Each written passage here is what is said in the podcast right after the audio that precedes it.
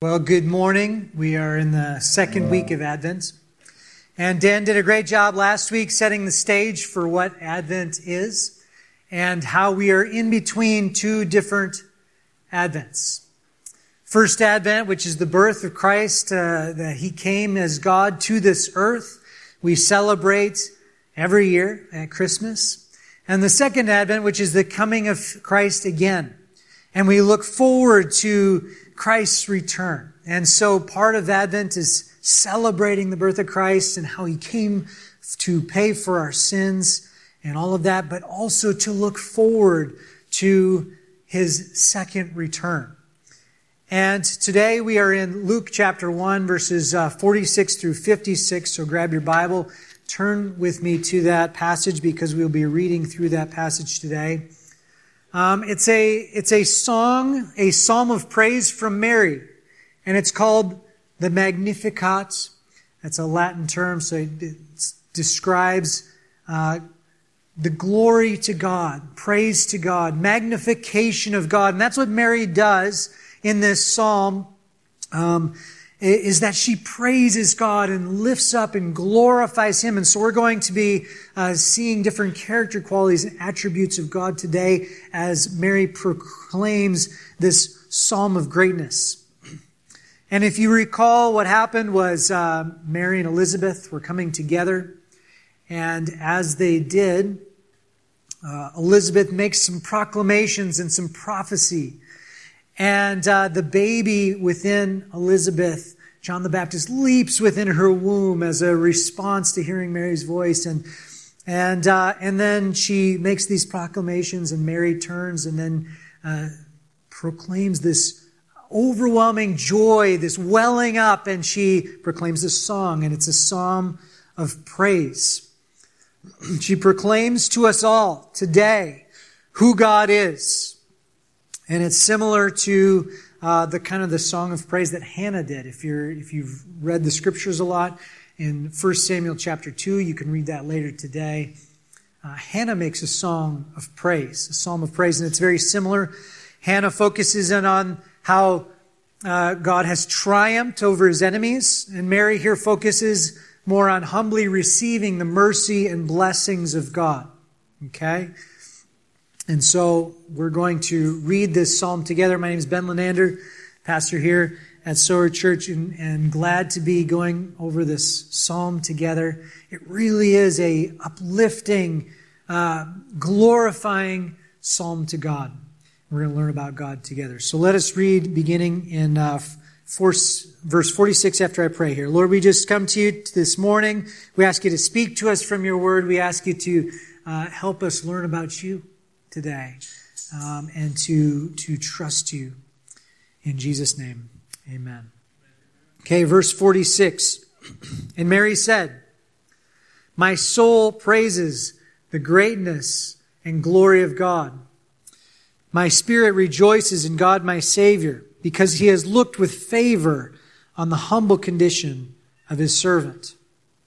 Surely from now on all generations will call me blessed because the mighty one has done great things for me, and his name is holy.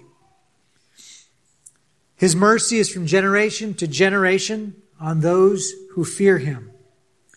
He has done mighty deed with his arm and has scattered the proud.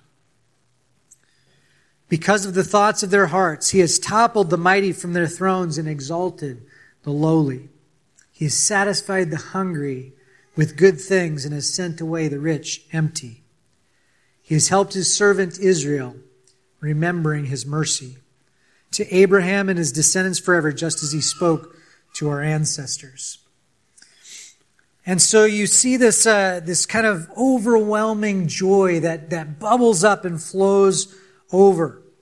And as you read that psalm, you see four different sections this, this psalm of praise is broken out into four different sections. And I want to highlight four different aspects, four different character qualities of God and who God is that Mary has proclaimed to all of us through this psalm. Okay? And so the first uh, one I want to look at is we go back to verse 47, and it says, Oh, how my soul praises the Lord. how my spirit rejoices in God my Savior. And the first thing that we see there is that God saves. God is a God who saves.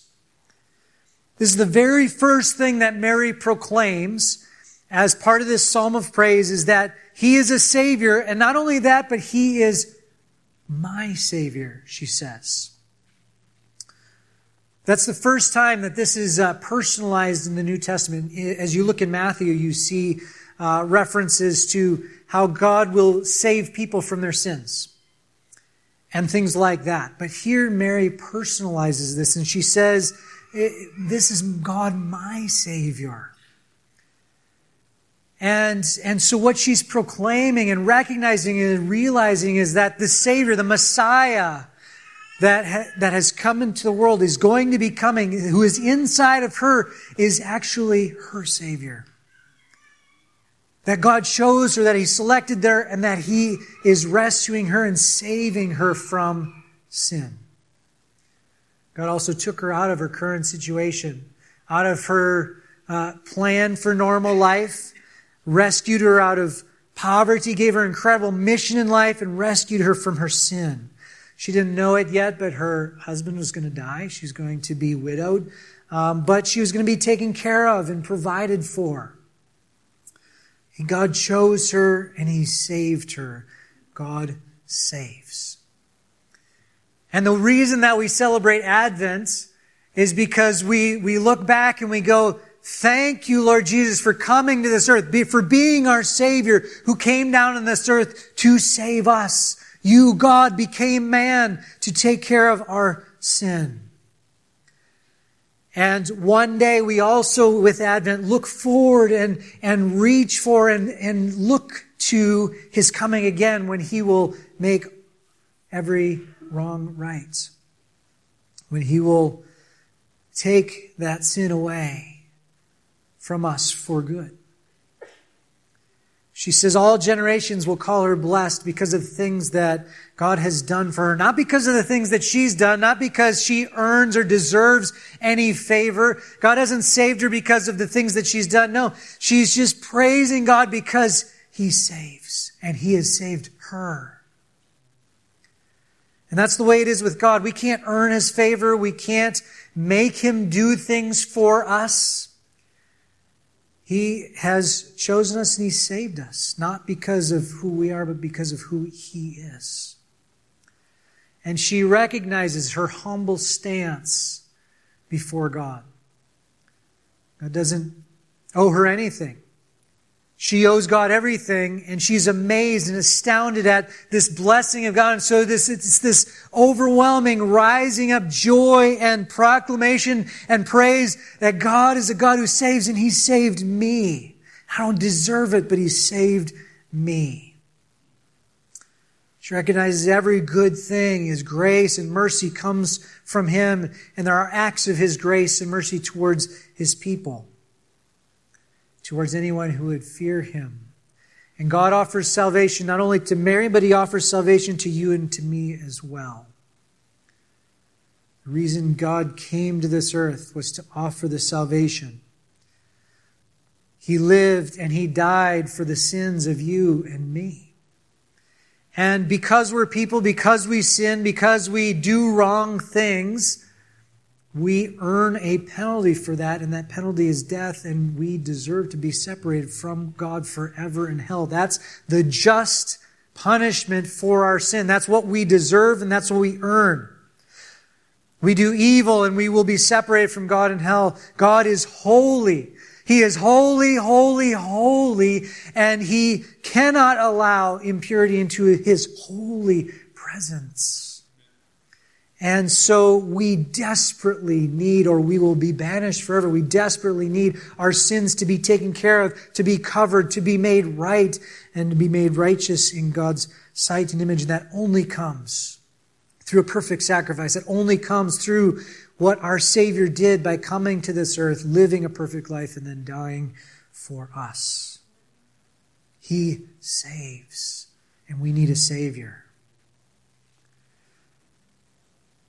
And to be saved, what you must simply do is to humble yourself before Him, to give your life to Him and to submit yourself to Him. And we'll talk about this in a little bit. Mary has this humble posture. And so, as she recognized and realized that God is a God who saves, what is her natural response? It's just to praise. My soul praises the greatness of the Lord. My spirit rejoices. Why? In God, my Savior. He's a God who saves. And I don't know about you, but I am so thankful. I am so thankful that God has saved me from my sin. I'm so thankful that He saved a wretch like me. And I too am overwhelmed with joy and well up with praise as well. Just like Mary here, she just wells up and praises and proclaims God, my Savior. And, and so God is a God who saves. That's the first aspect, the first character quality of God. Let's look at the next one, which is found in the next verse, and that's God sees. Verse 48 He took notice of his lowly servant girl, and from now on all generations will call me blessed. He, took, he took notice. He sees. God is a God who sees. And not only did he take notice of Mary, but he takes notice of us as well. Mary was a poor woman in a small town, in a poor family, in a tiny little country in the Middle East, right? Uh, she had a genealogy that went back as long as history was recorded, but they weren't a family like the Buffetts in Omaha, right? They weren't a family like Elon Musk's kids will be, where they didn't have this wealth, this money. It wasn't like that. She was getting ready to settle down. She was marrying a carpenter, and they were getting ready to settle down to a life of subsistence, of just trying to make it each week and just to try to make it through life, to, to eat and to survive and to keep going. And yet God took notice. Here she says he took notice of this lowly servant. He saw her. He found her. He stopped his eye on her. And she's astounded by it. And she just is overwhelmed and praises God for it. And I think she probably had in mind Psalm 144, which says, Oh Lord, what are human beings that you should notice them? Mere mortals that you should think of them? There's this, uh, this, this theme in the Psalms. It's just like, God, you're so big and we are so nothing. And yet you stop and you notice us. When the angel came to Mary the first time and he let her know that he was going, she was going to be pregnant uh, by the Holy Spirit and give birth to the Messiah, her response was, I'm the Lord's servant. And Dan talked about this last week. And he talked about the importance of that humble posture. That was her first response when unexpected circumstances happened. And that continues to be her response. This is several months later. She's going to meet Elizabeth, and Elizabeth says some incredible prophecies to her. And then again, her, her immediate response is, my spirit rejoices because he's looked with favor on the humble condition of his servants. She's astounded that the Lord would look upon her. She's just a lowly servant of the Lord. She's one person in the midst of all of humanity, right? And yet God took notice of her. And we are just one people in the midst of this room here in Lincoln, Nebraska, in the middle of the country, the United States, in the middle of the world, in the middle of the Milky Way in the middle of the universe, and we are nothing. We are nothing. We can't even get our minds around and comprehend the vastness of the universe. And yet, the God who created all, He stops and He sees and He notices and He knows you and He knows me. And He saw Mary you're one person in the midst of all of humanity, yet God notices and takes notice of you. Think about this. Think about this. The most significant event in all of human history was coming to pass. When God created Adam and Eve, and Adam and Eve sinned and brought sin and death into the world, God made a proclamation, a promise of a coming Savior. And that was thousands of years before this, and all of the events that happened culminated toward this coming Messiah, this this Savior that was coming. God promised it and it was about to happen. And so the most important 30 years of human history was about to happen. It's the crux and culmination of the plan of God that He put in place. And what does He do? What does God do? He looks down on this earth and He finds two Middle Eastern Jewish women. And He chooses them and He incorporates, He sees them and He brings them into His plan. One woman is old and barren, the other is young and a virgin. God takes notice of them, He sees them, and He chooses to use them as a part of His plan, and He, and he brings glory through His name to them. And both of these women were overwhelmed and astounded because God chose them. And it's because they, they fully recognize, you know what, we're nothing. God is everything. How, how would God possibly look at me? But they were humble. I, I really think that's why God chose to use them. That's why God selected them, is because they were humble. God uses the humble. She says here that, again, that she is his servant. He's looked with favor on the humble condition of his servant. Her posture as a servant is so important here. And that will lead us later to some of the application of this message, but it, it's so important. God chose her as a humble servant and to use her. And I've got an illustration here. I've, um, I like to go walking in the woods. Um, you know, I do prayer walks in the woods, things like that. And so a few years back, I was walking in a chunk of woods near Ashland, Nebraska, and I came across this tree in the forest. Uh, it had fallen down, and it was rotting and falling to pieces. Uh, and as I was just kind of walking, praying, I thought, you know, that that, that kind of looks cool. I think I could do something with that. And as you can see, I mean, it's, it was all rotting, falling apart, but I grabbed a chunk and, uh, and I, I brought it home and then I carved into this chunk of wood a Hebrew phrase, which when you read it backwards, because they left, left to right, right to left, you know, um, it's uh, holy to the Lord, set apart to the Lord, is the phrase. And uh, and and so just as I was going through this woods, uh, I found and I selected and I chose this chunk of wood. I, I grabbed it. And I made something beautiful out of it. God looks through the mass of humanity. He sees you and He chooses you. You may not be much to look at. You may be worn out, discarded, rotting, right?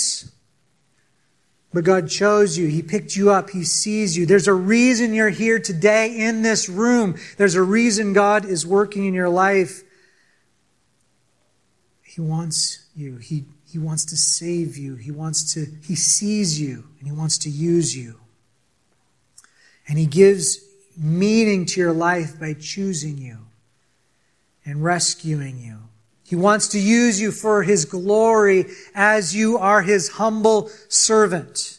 Just like Mary said, I'm your humble servant. I'll do whatever He wants. God chooses to do great things through ordinary people who serve Him. So choose today to serve Christ. Choose today to follow Him. Choose today to say, Lord, whatever you want me to do, I will do for you. Wherever you want me to go, I will go. Whatever you want me to say, I will say. Whatever you want me to do, I will do. Serving God is the best life. It is the best life. There's no other question. Everything else is unsatisfactory. But when you humble yourself and choose to follow Him and to be His servants, He'll use you. And He gives your life meaning and purpose. A, a life following Jesus is a life filled with meaning and purpose and is the best life. Let's go back to the passage. Verse 49. For the mighty one is holy, and he has done great things for me. His name is holy. His mercy is from generation to generation on those who fear him. He has done a mighty deed with his arm and has scattered the proud because of the thoughts of their hearts. He's toppled the mighty from their thrones and exalted the lowly. He has satisfied the hungry with good things and sent away the rich empty handed. He has helped his servant Israel and remembered to be merciful. The next character quality, the next aspect of God that we're looking at here this morning is that God sustains. So God saves. Mary's proclaiming God saves, He sees, and He sustains. You see here, uh, she talking about Him bringing down rulers and exalting and lifting up the humble, uh, providing food for those who are hungry, sending away the rich empty handed uh, mercy, providing mercy and showing mercy from generation to generation on those who fear him. She's proclaiming God's mighty hand and the tremendous things that he's done for her and for Israel. God doesn't operate the same way that the world does. The world is all about gaining wealth and power and privilege. There's oppression. The world puts structures in place to make sure that those who, you know, if they've got it good, they want to keep that, right? They don't want to lose out on that. And when you have evil and you have sin, it's just a bad combination. A lot of times, the wealthy will put in things in place to try to maintain that and keep their grip on power. Think about dictators around the world, right? Think about all of the horrendous things that is done by dictators to just maintain their grip on power, including killing people oppressing lots of people, harming people. Think about the large companies around the country, right? They want more, more, more, more money, more power. And they take that cash, they buy and they acquire other companies so they can get bigger and bigger and bigger, right? And a lot of times they will do whatever is needed to get that and they'll take advantage of people. So there's all kinds of oppression. And yet Mary here is proclaiming about who God is. God's more powerful than God. God's bigger than all of that. He rescues and he provides. He sustains those who are humble. He's the provider. And, uh, and Mary praises him and, and lifts him up because he has lifted her up and he's lifted Israel up from oppression. The Messiah, the Savior, was looked for from Israel for many, many years. And, and this country, this people were underneath uh, a Roman rule, which was tyrannical. Rome had conquered Israel and they were oppressing them and they had looked for God to provide and they were looking for the Messiah and now God was doing that exact thing. Now, though God didn't release them at that time from the Roman rule, they, they thought he was going to, although he didn't do that, he provided so much more in salvation from sin and death. And one day, again, Advent, we're looking forward. One day, Jesus will come again and he will right every wrong. One day, we eagerly look forward to that through Advent, that he will bring justice, perfect justice. And we are a, a multi-ethnic, multi-generational church. We have people in this church that experience all kinds of different things, different hardships. We've got different racial backgrounds. We've got different socioeconomic backgrounds. We have people who come from poverty and people who come from means. We've got broken homes. We've got people from different countries around the world here in this place. We've got all kinds of people from all kinds of backgrounds in this church who experience all kinds of different difficulties. And some of you, or many of you, can relate to some of the racial, social, and other kinds of oppression that the people of Israel are experiencing and that Mary was experiencing under this Roman rule. And it's important as she looked to Jehovah Jireh, as she looked to the sustainer, God who sustains, God the one who uplifts. We too should look to Jehovah Jireh, our sustainer, our savior, our provider. No government can save us from the evil of people's hearts. No philosophy can change the wickedness that is bound up in the heart of man. God is the one who is the sustainer. He's the one who's the provider. He's our Savior, the one who rescues us from sin and who can lift up from oppression. He one day will bring perfect justice to any injustice that you've experienced in your life. Those things that drive you crazy, those things that you just, you, it just, uh, you, there's nothing you can do about it. And it makes you angry. God will bring justice one day. Come, Lord Jesus. We look forward to the, to the return of the perfect King. To the return of the Savior, the provider, Jehovah Jireh, the one who will sustain. His mighty arm has done tremendous things, she says. He has scattered the proud and the haughty ones. He's brought down princes from their thrones. He's exalted the humble. He's filled the hungry with good things and sent the rich away with empty hands. Think about, think about who's proclaiming this song. Think about Mary here, the one proclaiming this. She's an impoverished Middle Eastern young woman who lived under a tyrannical European nation. Trusted God, her Savior. Trusted God who sustains, the Lord who provides we should trust Him as well. Trust Him to sustain you in whatever situations, whatever difficulties you're going through. The place that you need Him to provide, the place that you need Him to sustain you. Trust God for Him to sustain you. He will lift you up one day. He will right the wrongs experienced one day. He is just and He sustains. So God saves. God sees, God sustains. And the last thing that Mary proclaims here is that God stands by his word. God stands by his word. He, he keeps his promises. Let's read verse 54 and 55. He has helped his servant Israel, remembering his mercy to Abraham and to his descendants forever, just as he spoke to our ancestors. Read that again. He has helped his servant Israel, remembering his mercy to Abraham and his descendants forever, just as he spoke to our ancestors. What she's doing here is she's bringing up and remembering the promises of God. God spoke to Abraham, and you can read about it in Genesis chapter 12. And he made a promise to Abraham that God would bring the Savior through his descendants and that God would bless the whole world through his descendants. And God was fulfilling that promise in Jesus Christ. And Mary's proclaiming and praising God because he was fulfilling a promise. He was remembering his mercy. He had told them that he was going to grant mercy, and now he remembered that and he was doing it. He remembered his promise to Abraham, and he was fulfilling that. God is a promise keeper and He always stands by His word. You can count on it. You can depend upon it. You can rest your life, your soul, your strength, your mind, your everything upon God and His promises. You can absolutely trust it. You can stand on it. The rest of your life, your faith, your soul, everything you can trust God. God made that promise to Abraham that He would send a Savior and He was fulfilling it.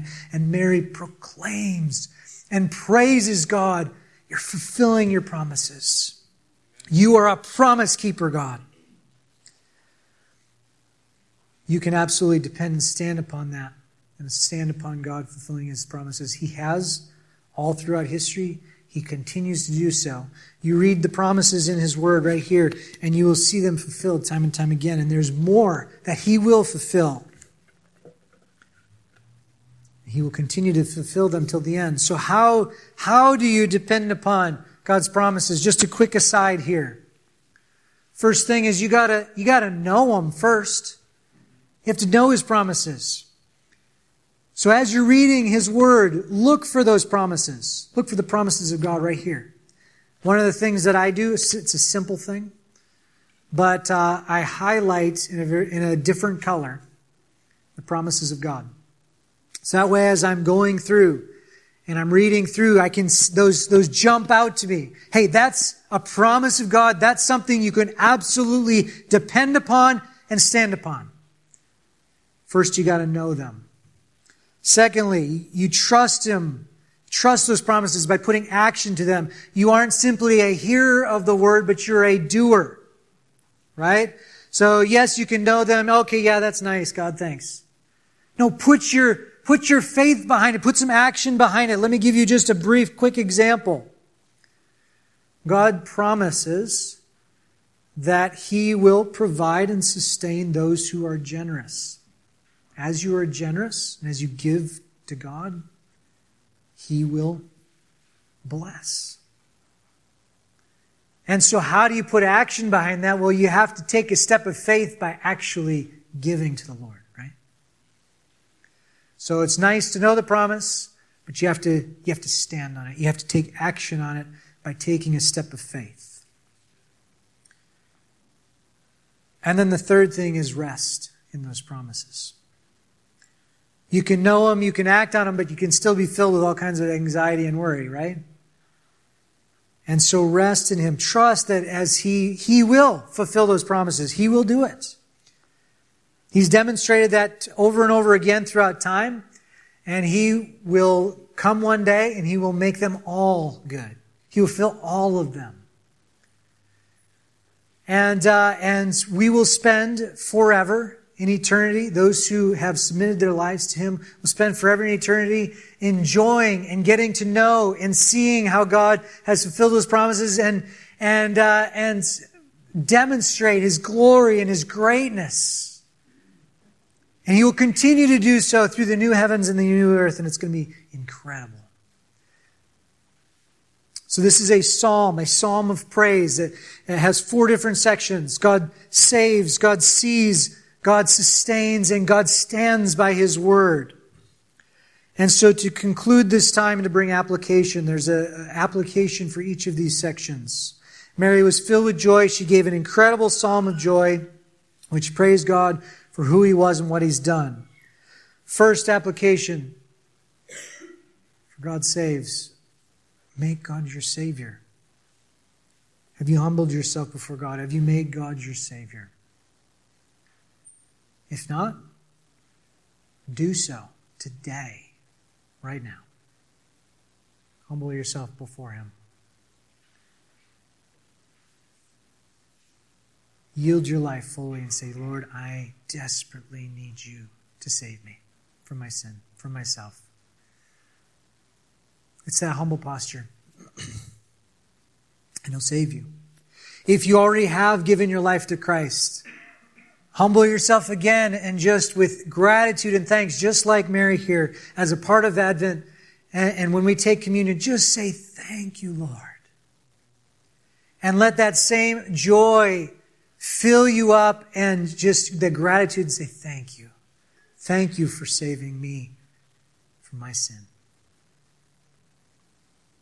Secondly, God sees. Be a humble servant of God. God wants to use those who are humble servants. Just as God took notice of his servant Mary, he wants to use those who humbly serve him for his glory. It's, it's about him, not about you. So seek to humbly serve him in everything that you do. Third, God sustains. Trust God as your provider for everything. He will provide for you. He will sustain you. So trust Him, depend upon Him. For whatever you're going through right now, any difficulty that you're going through, you can trust Him. And lastly, God stands on His word. Stand on God's promises. Depend upon them. Put your whole life standing on them. He will fulfill them. So know those promises. Put your faith in action and rest in Him through prayer. Let's pray. Lord Jesus, just as Mary was filled and overwhelmed with who you were and that you look upon her and save her and see her and sustain her in the nation of Israel and, and fulfill your promises, Lord. We too lift up our, our voices in our hearts in praise and proclaim you. You are God. And we worship you. We give ourselves to you. We humble ourselves before